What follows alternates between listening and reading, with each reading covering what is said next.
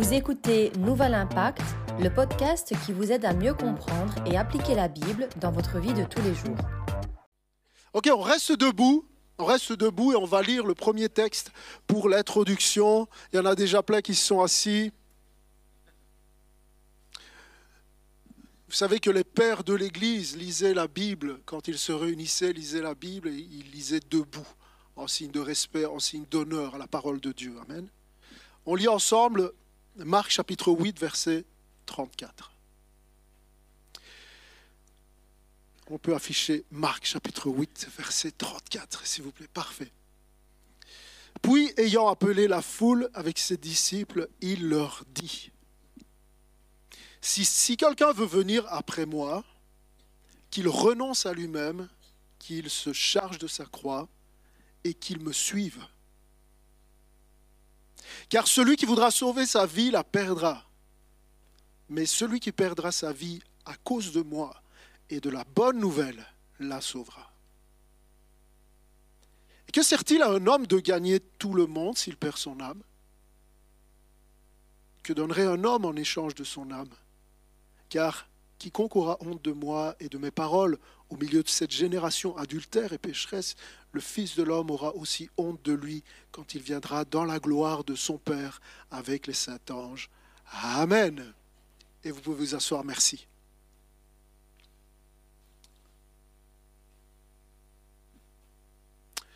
On est dans une série qui a débuté il y a quelques dimanches et que j'ai intitulée Jésus et moi avec pour objectif clair, objectif avoué, d'amener les chrétiens à vivre comme des chrétiens. D'amener les chrétiens à avoir une vie cohérente avec ce qu'ils sont. Je crois qu'il n'y a rien de pire dans ce monde qu'un chrétien qui vit comme s'il n'était pas un chrétien. Et, dans cet objectif, le message que je vous apporter ce matin est véritablement un message central dans cette série parce qu'on va parler de l'identité. L'identité. Alors quand on parle de l'identité, ça peut sembler être un concept un peu, un peu abstrait comme ça. C'est quoi exactement l'identité? C'est même, je vous avoue, compliqué de trouver une définition simple où tout le monde est plus ou moins d'accord quand on parle de l'identité. Mais peut-être pour une bonne porte d'entrée, pour définir ce qu'est l'identité, on va faire un petit exercice ce matin. Je vais te demander de réfléchir aux, premiers mots qui te viennent à l'esprit, si, je te demande de compléter la phrase qui commence par je suis. Quelle est la première pensée en ce qui te concerne? Quels sont les premiers mots qui te viennent à l'esprit si tu dois dire je suis Je suis quoi Je suis qui? La plupart du temps, notre identité est, basée sur ce qui nous donne de la valeur. Beaucoup de gens vont dire je suis et puis je, suis manager, je suis diplômé en ceci, je travaille pour telle entreprise, je suis la femme, je suis le mari d'eux, je suis le fils d'eux, je suis le père d'eux, la mère d'eux. Parfois, ce qui nous identifie, eh bien, c'est des choses qu'on a subies. Alors bien sûr, on ne le dit pas à haute voix, c'est pour ça qu'on parle de différentes couches d'identité. Il y a l'identité pour soi et puis il y a l'identité pour autrui. Mais parfois, ce qui nous identifie, c'est ce qu'on a vécu dans la vie. Je suis divorcé, je suis endeuillé, je suis veuf, je suis veuve, je suis celui qui a eu le cancer. Parfois, ce qui nous identifie, eh bien, c'est notre corps, c'est ce qu'on a accompli. Je suis un sportif, je suis grand, je suis petit, euh, ou c'est notre, état civil, je suis marié, je suis divorcé, je suis célibataire, je suis grand, je suis gros, je suis petit, je suis mince. Ce que je voudrais que tu comprennes ce matin, c'est que quand tu es chrétien, tout est à propos de l'identité. Être chrétien, c'est avant tout une question d'identité. Être chrétien, c'est placer sa foi en Christ et recevoir une nouvelle identité et vivre en fonction de cette identité que tu as reçue. Dans son essence, être chrétien, c'est ça, c'est débarrasser d'une vieille identité et des habitudes qui collent à cette identité, recevoir une identité, et puis c'est cet appel à vivre en fonction de cette nouvelle identité que tu as reçue. Théologien Saint-Clair Ferguson le dit de cette manière. Vous pouvez suivre avec moi. Vous devez connaître, vous appuyer, réfléchir et agir en fonction de votre nouvelle identité. Vous êtes en Christ. C'est un bon résumé de l'identité du chrétien. Vous êtes en Christ. Et donc le message ce matin, je l'ai intitulé Jésus et moi. Jésus et moi. Jésus est mon identité. Mais il serait peut-être plus juste d'intituler ce message Jésus est mon identité. Parce qu'en réalité, quand tu es chrétien, Jésus et ton identité ne sont pas deux choses dissociées l'une de l'autre. Mais véritablement, on va voir ça ce matin, quand tu es un chrétien, quand tu as placé ta foi en Christ, Jésus, la personne du Christ, te revêt. Et Jésus devient véritablement ton identité.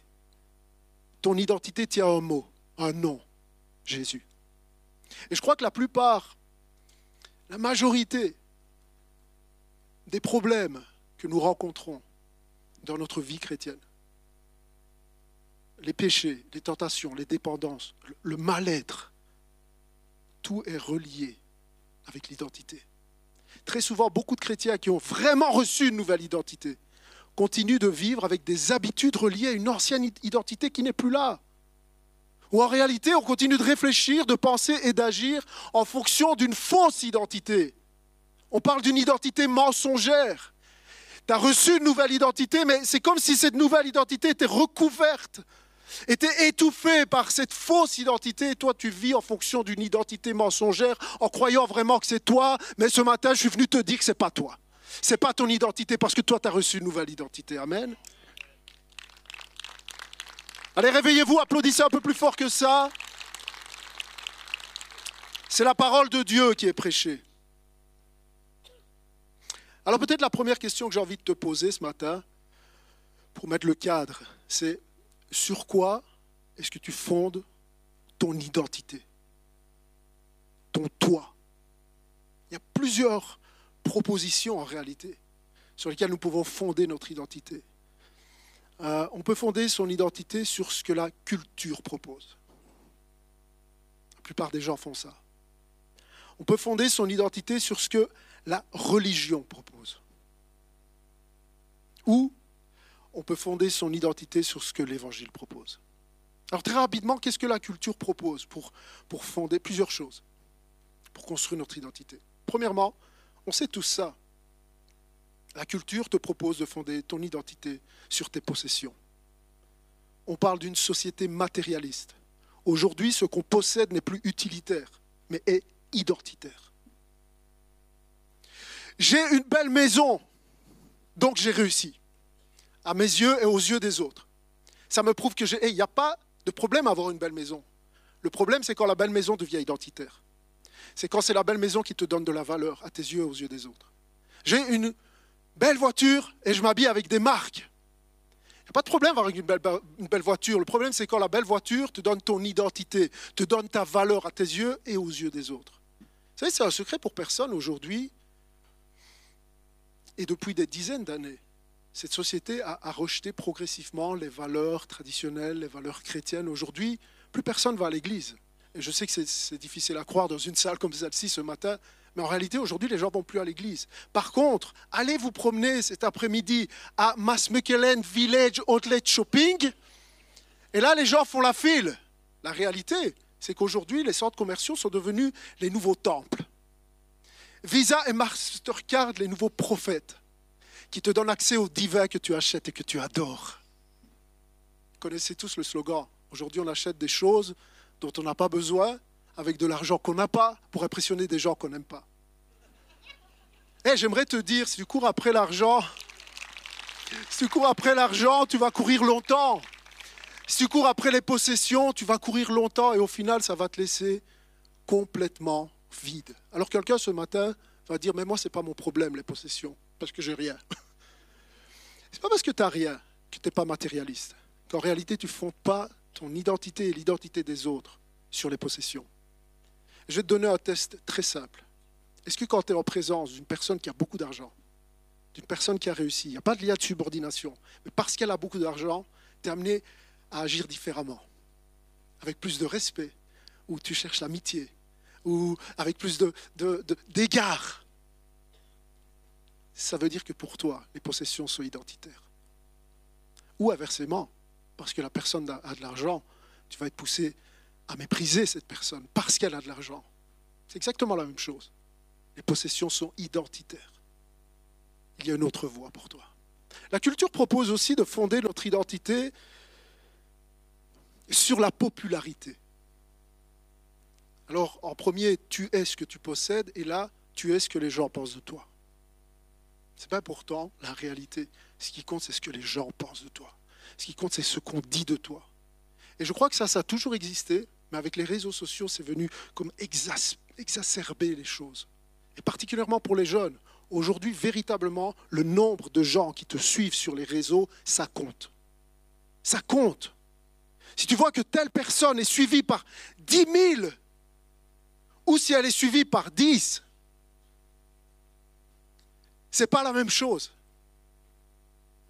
Est-ce que c'était déjà arrivé de ressentir la pression de te montrer sur les réseaux sociaux différent de ce que tu es en réalité?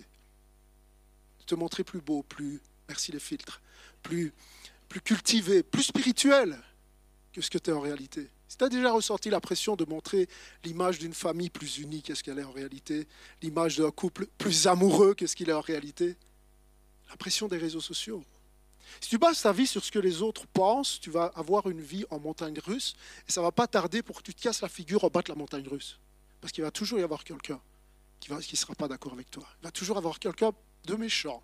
Il va toujours avoir quelqu'un qui va te, te, critiquer. Et donc, quand, quand les commentaires seront positifs, qu'il y aura beaucoup de j'aime, et c'est sur les réseaux sociaux ou pas en réalité, là tu seras bien. Puis dès que tu vas recevoir une critique, ça va beaucoup moins aller dans ta vie. Il y a une autre fondation pour notre identité que la culture et la religion proposent. C'est de base, et ça c'est transversal, et je crois que ça touche tous les hommes et les femmes, parce que ça fait écho à notre cœur profondément orgueilleux.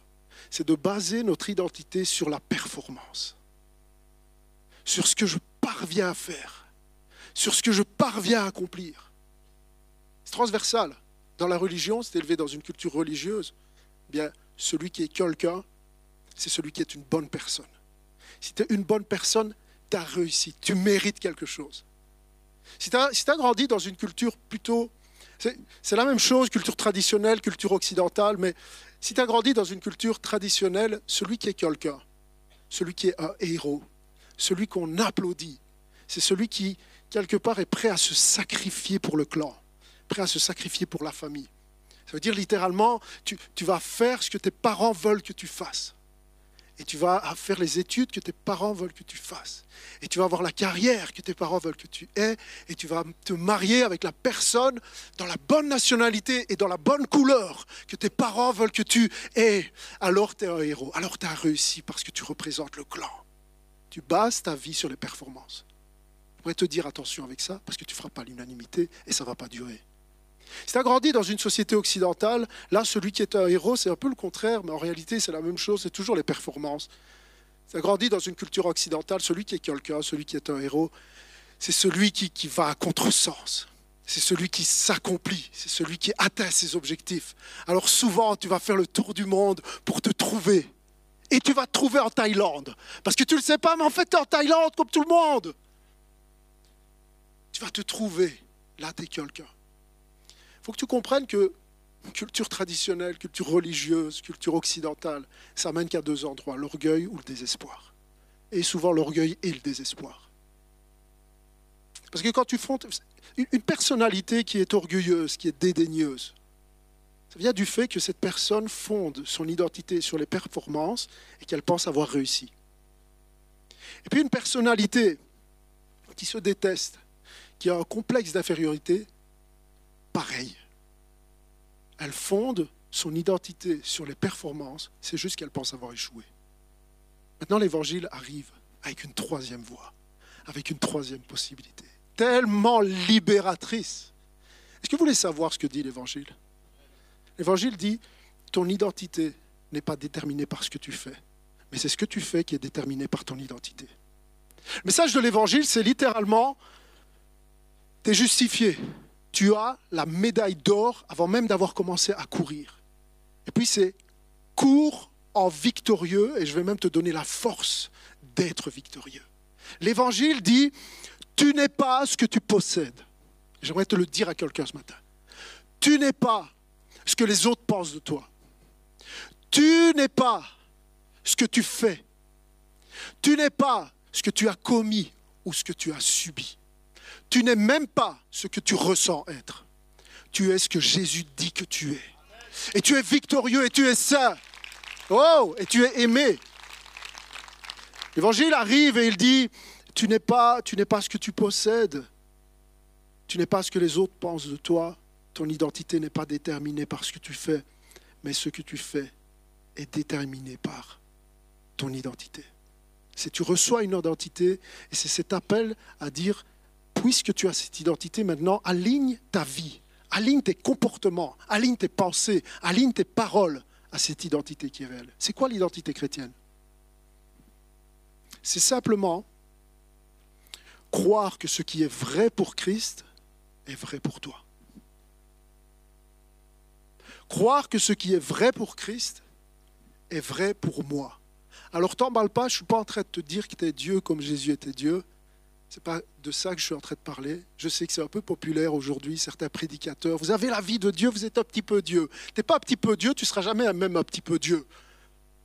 Par contre, tu possèdes la vie de Dieu en toi. Et, il y a cette dimension qui, qui est largement exposée par l'apôtre Paul dans l'épître aux Éphésiens. Et à partir du mois de janvier, on va faire une étude chapitre par chapitre de l'épître aux Éphésiens. Mais toutes les bénédictions qui sont en Christ sont pour nous. Regardez ce que dit l'apôtre Paul, Éphésiens chapitre 1, verset 3. Lisons ensemble. Lisons ensemble Éphésiens chapitre 1, verset 3. Béni soit le Dieu et Père de notre Seigneur Jésus-Christ, qui nous a bénis de toute bénédiction dans les lieux célestes en Christ. Dis ça avec moi, en lui. Un peu plus fort, en lui. En lui, Dieu nous a choisis avant la création du monde pour que nous soyons saints et sans défaut devant lui dans son amour. Il nous a prédestinés à être ses enfants adoptifs par Jésus-Christ.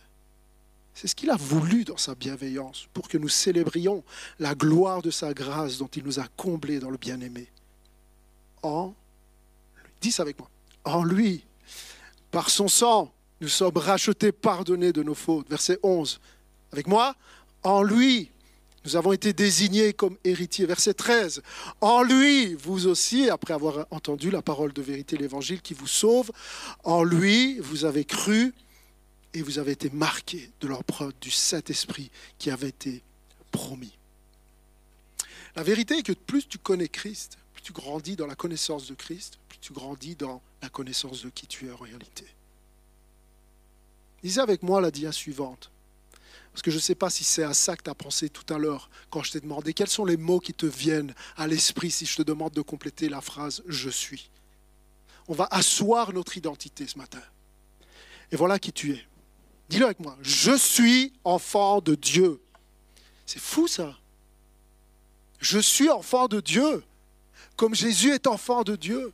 Parce que Jésus dit, eh bien, quand vous approchez de Dieu, dites notre Père. Je suis un enfant de Dieu. Je suis saint. Tu as le droit de le dire. Dis-le. Je suis saint. Si tu as placé ta foi en Christ, tu es saint. Je sais, on ne dirait pas comme ça, mais je suis saint. Et en réalité, je ne suis pas saint, mais je suis saint. Parce que Dieu me voit au travers de... Je suis en lui. Oui, je suis saint, toi aussi. Tu es déclaré juste par la foi en Jésus-Christ. Je suis victorieux. Oh, mais j'ai encore des combats. Tu es victorieux. Je suis pardonné. Je ne suis pas sûr que je suis sauvé. Tu es pardonné si tu as placé ta foi en Christ. Je suis aimé. Je suis élu. Je suis prédestiné. Je suis héritier et co-héritier avec Christ. Je suis son chef-d'œuvre. Amen. Tu as manqué un bon moment pour applaudir là.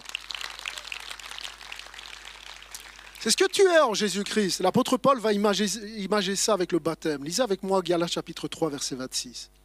Maintenant, par la foi en Jésus-Christ, vous êtes tous fils, vous êtes tous fils de Dieu. Tu vois, pasteur, que tous les hommes faux sont fils de Dieu. Dieu est trop bon pour envoyer des gens en enfer. Hey, par la foi en Jésus-Christ, vous êtes tous fils de Dieu. OK? Verset 27, car vous tous qui avez été baptisés pour le Christ, vous êtes revêtus du Christ. Il n'y a donc plus de différence entre les juifs et les non-juifs, entre les esclaves et les hommes libres, entre les hommes et les femmes. C'est important ce que Paul dit ici. Il est en train de dire, c'est fou pour un juif, on ne réalise pas, mais de dire qu'il n'y a pas de différence entre les juifs et les non-juifs.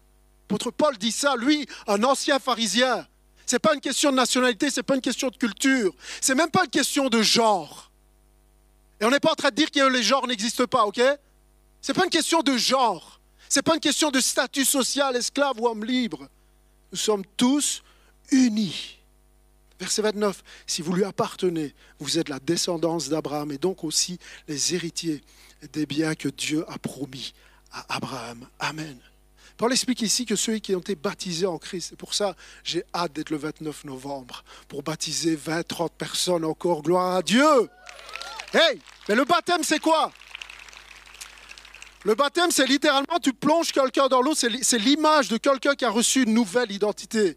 Et j'ai appris cette semaine qu'en réalité, dans l'ancien temps, euh, au début, dans les premières années de l'Église, ce qu'ils faisaient quand ils baptisaient les gens, c'est qu'ils leur donnaient euh, une nouvelle robe. Ils étaient revêtus d'une nouvelle robe, comme pour imaginer, comme pour symboliser le fait que ça y est, maintenant, tu as une nouvelle identité par le baptême en Jésus-Christ. Quelle bénédiction nous sommes revêtus. L'identité du chrétien, c'est je suis en Christ. Je suis revêtu de Christ. Les bénédictions de Christ sont pour moi. Ce qui est vrai pour Christ est vrai pour moi.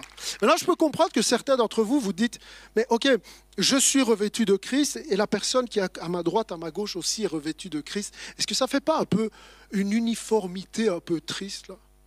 Dieu nous a créés différents, mais finalement, on, on est appelés à être tous les mêmes. Donc dans le ciel, on sera juste une armée de robots. On est une belle secte. En réalité, on est tous les mêmes. Je voudrais que tu comprennes ça. Je veux que tu vois qu'en réalité, quand tu es en Christ, c'est là que tu trouves ta vraie personnalité. Et que peut-être ce que tu penses être toi, ce n'est pas toi. Je vais donner deux images. Imagine que tu es face à un groupe de personnes qui n'ont jamais vu la lumière. Et toi, tu es chargé de leur expliquer c'est quoi la lumière parce que bientôt tu vas leur faire découvrir la lumière. Tu vas, tu vas ouvrir les tentures et la lumière va entrer.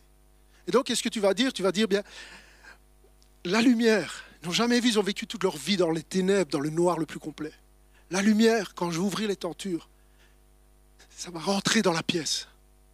Ça va, ça va inonder la pièce de lumière, ça va rendre tout visible. La lumière va littéralement te recouvrir et on est baigné de lumière. Il y a beaucoup de chances que si tu expliques les choses comme ça, ceux qui n'ont jamais vu la lumière vont s'imaginer qu'on va tous être recouverts par la même chose et donc on sera tous les mêmes. Mais toi et moi, nous savons que quand la lumière arrive, c'est là que les particularités ressortent. C'est là, que c'est là que ça nous permet d'être vus véritablement. Et c'est ça quand Jésus vient, qu'il te donne une nouvelle identité. Il ne va pas étouffer ta personnalité, il va faire ressortir qui tu es vraiment. C.S. Lewis le dit de cette manière. En réalité, nos vraies personnalités, nos vraies identités sont comme là, en dépôt en Christ. Et elles nous attendent. Deuxième illustration. Imagine que tu es face à un groupe de personnes et ils connaissent la lumière, mais ils ne connaissent pas le sel. Et toi, tu es chargé de leur expliquer c'est quoi du sel. Alors ce que tu vas faire, c'est que tu vas leur donner une poignée de sel à chacun qu'ils vont mettre directement dans leur bouche. Là, tu peux imaginer la grimace, mais c'est quoi ce truc tellement fort? Et puis tu vas leur dire, tu sais, dans mon pays, on met du sel sur tous les aliments. Il y a beaucoup de chances que eux se disent, eh ben, dans ton pays, tous les aliments ont le même goût, c'est tellement fort. Alors que toi et moi, nous savons quand on met du sel sur une tomate, ça goûte pas le sel, ça goûte encore plus la tomate. Et quand tu mets du sel sur un œuf, ça goûte pas le sel, ça goûte encore plus l'œuf. Parce que le ciel, le sel vient révéler la vraie nature et le vrai goût. C'est exactement la même chose pour toi. Quand Jésus vient dans ta vie, il vient révéler qui tu es vraiment. Amen. Ils ont ensemble, C.S. Lewis qui dit, plus nous nous débarrassons de ce que nous appelons notre identité. J'aime ça. Cette réalisation que peut-être ce que tu appelles ton identité, ce n'est pas ton identité. Quand tu dis Ah, mais moi je suis comme ça, ah, mais moi je suis colérique, ah, mais moi je suis de mauvaise humeur, moi je suis violent, moi je suis attiré par les personnes de même sexe, moi je suis un adultère, moi je... c'est pas toi ce que tu appelles ton identité. Et laissons le Christ s'emparer de nous plus nous devenons vraiment nous-mêmes. Nos identités réelles sont en dépôt en lui et nous attendent. Il est vain de m'efforcer d'être moi-même sans lui. Plus je lui résiste en essayant de vivre replié sur moi-même, plus je me trouve dominé par mon hérédité, mon éducation, mon environnement et mes désirs naturels. Mais recherchez le Christ. Vous le trouverez et avec lui, tout le reste vous sera donné par surcroît. Amen. Amen. Il y a une quinzaine d'années, des chercheurs ont fait des études sur ce qu'on appelle la maladie d'Alzheimer. Ils ont découvert qu'en réalité, les changements de comportement induits par cette terrible maladie, si quelqu'un est touché par cette maladie dans ce lieu, ou si vous avez dans votre famille des personnes qui sont touchées par cette terrible maladie, nous compatissons et nous voulons prier pour vous. J'emploie une image. Mais la réalité est qu'ils ont fait des recherches et ils ont découvert que les changements de comportement induits par cette terrible maladie d'Alzheimer étaient dus au fait que les personnes atteintes de cette maladie oublient qui ils sont, ne se, ne se reconnaissent même pas dans le miroir. Il y a un oubli autobiographique. Il y a un oubli de qui je suis en réalité. Et les aidants, les membres des familles, des personnes qui sont atteintes d'Alzheimer, disent tous la même chose. Ce n'est pas la personne que j'ai connue. Ce n'est plus elle, ce n'est plus lui.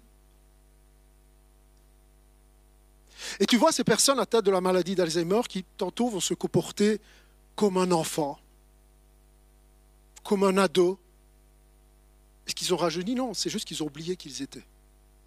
Et puis, ils vont se comporter de façon très gentille, et un autre jour, ils vont devenir méchants. Est-ce qu'ils sont méchants? Ils ont juste oublié qu'ils étaient. Vous avez compris où je veux en venir? Je crois qu'en tant que chrétien, il y a une maladie d'Alzheimer spirituelle où on oublie continuellement qui nous sommes. Et parce qu'on oublie notre identité, parce qu'il y a des mensonges identitaires sur nos vies, ce qui se passe, c'est que tu essaies de construire ton identité sur tout ce qui n'est pas Christ. Et quand tu fais ça, ça s'appelle l'idolâtrie, ça ne peut pas te rendre heureux. Maintenant, comment je fais pour me souvenir de qui je suis? Pourquoi je sais à quoi je ressemble? Parce que je me regarde dans un miroir tous les matins. L'apôtre Jacques nous dit que la Bible, la parole est un miroir. Moi, je suis tellement persuadé que ce que tu lis dans la Bible, en réalité, quand tu lis les dix commandements, quand tu lis les commandements de l'Ancien et du Nouveau Testament, y a beaucoup qui croient que c'est des règles à respecter. Ce n'est pas des règles. C'est une description de qui tu es en réalité. C'est une description de ta nouvelle identité.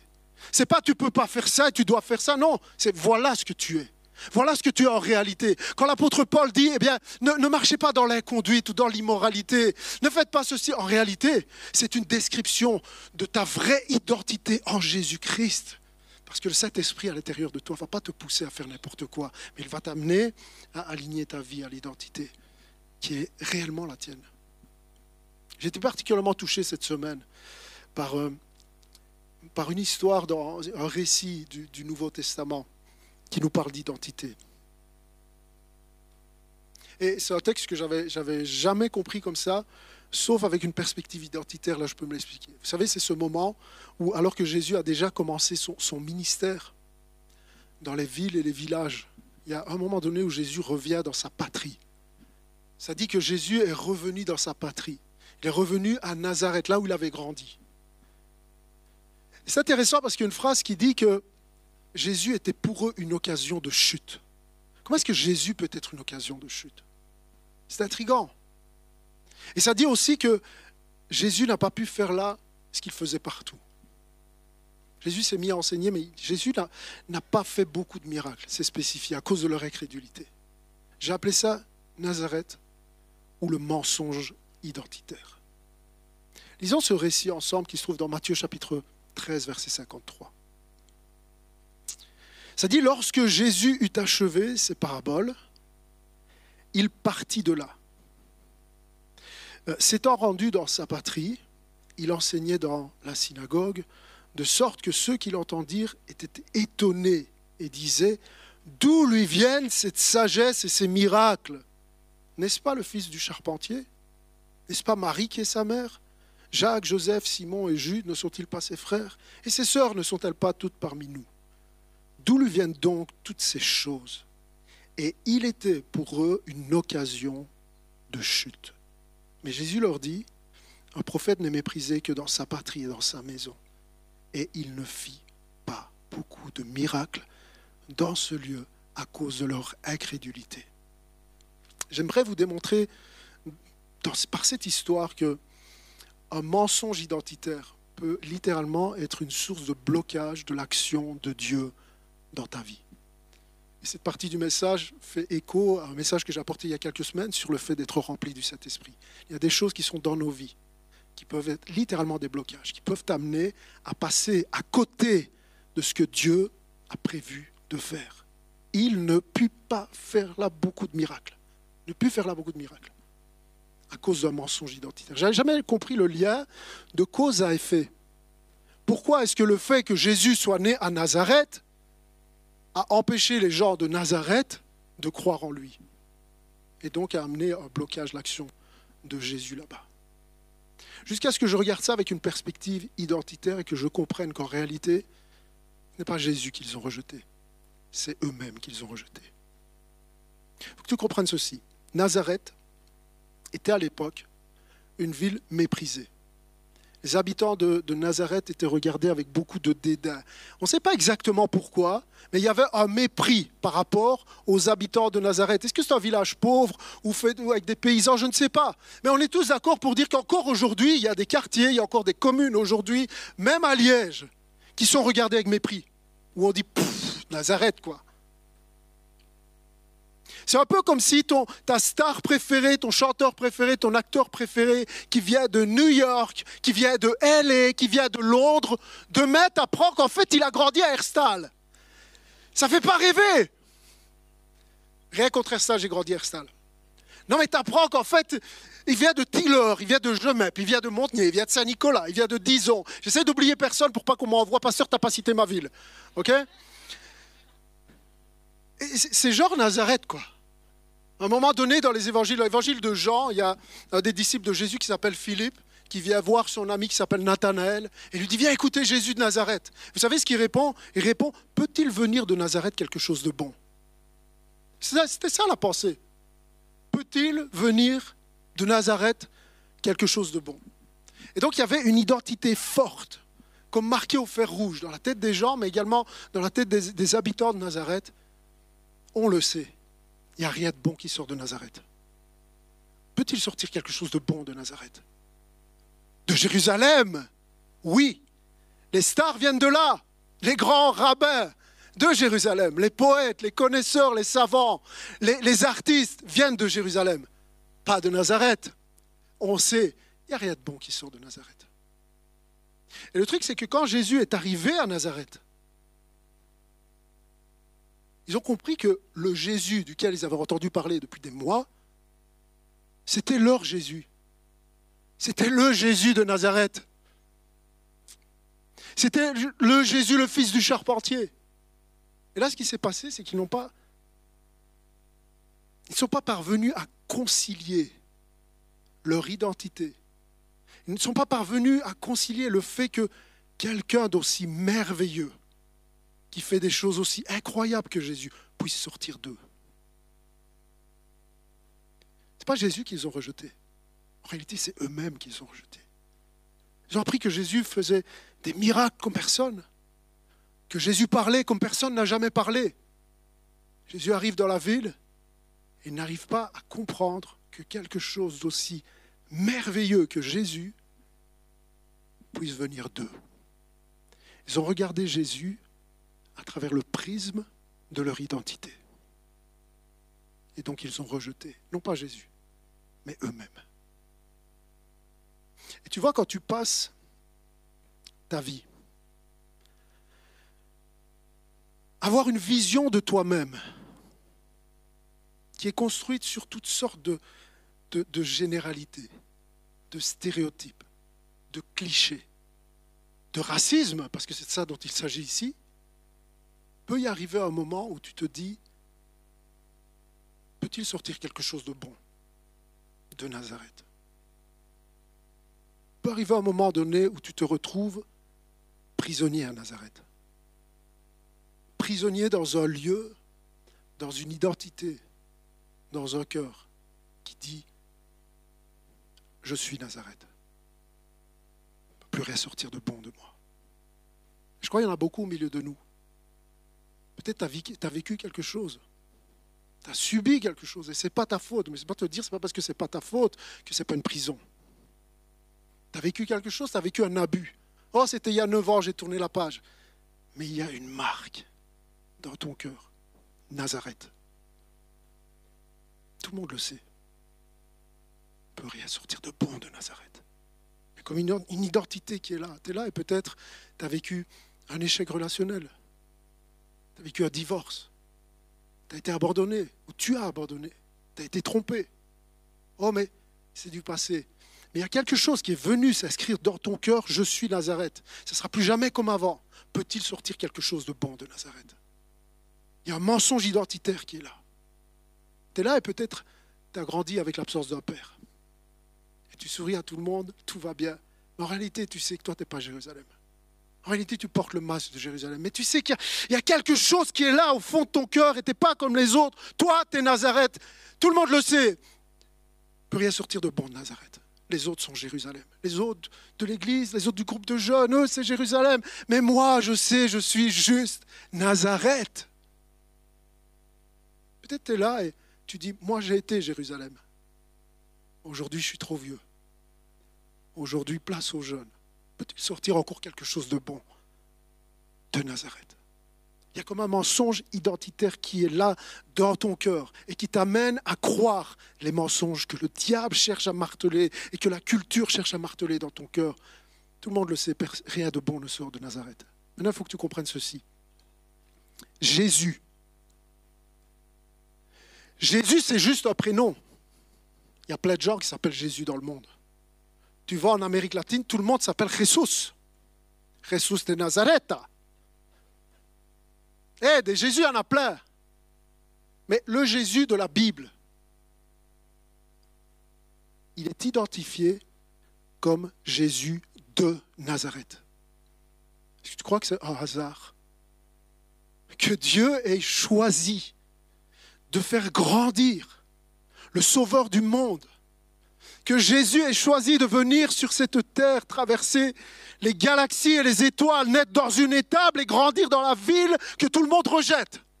Dans la ville dont on dit il ne peut rien sortir de bon à Nazareth. Est-ce que tu crois que c'est vraiment un hasard ou est-ce que tu crois qu'il y a un message qui traverse les générations pour venir te frapper en plein cœur ce matin et te dire que Jésus de Nazareth te rappelle que peu importe l'étiquette qu'on a mise sur ta vie, peu importe l'étiquette que tes parents, que la société, que ton ex-femme, que ton ex-mari, que toi-même t'as mis sur ta vie, où tu dis, il ne peut rien sortir de bon de moi.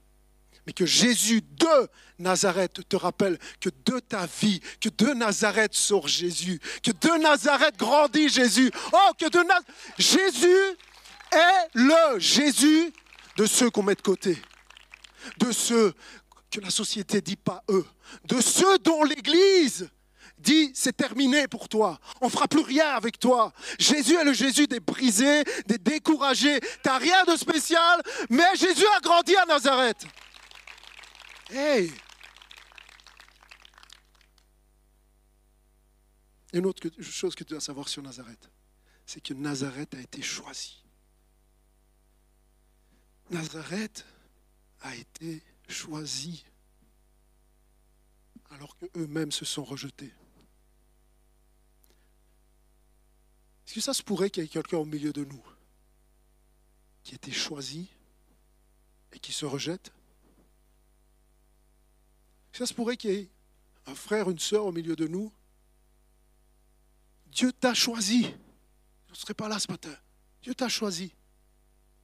Mais à cause de ce mensonge identitaire qui est sur ta vie, je suis Nazareth, tu te rejettes toi-même.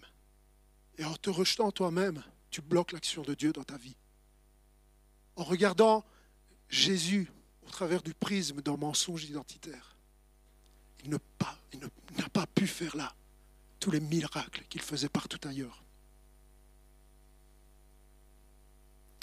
Si tu passes ta vie à te considérer comme moins que rien, tu vas avoir du mal à adorer un Dieu qui pense que tu vaux la peine comme eux pour toi. Si tu passes ta vie à nourrir un mensonge identitaire, tu vas avoir du mal à adorer Un Dieu qui dit que tu es aimé, que tu es pardonné, que tu es choisi. Je vais te dire autre chose sur Nazareth pendant que les musiciens me rejoignent. J'ai trouvé quelque chose de très spécial sur Nazareth. Très, très, très spécial. Nazareth est spécial. J'ai cherché toute la semaine là-dessus, jusqu'à ce que je trouve ce que Nazareth avait de spécial. Vous voulez savoir ce que Nazareth avait de spécial? C'est que Nazareth n'avait rien de spécial.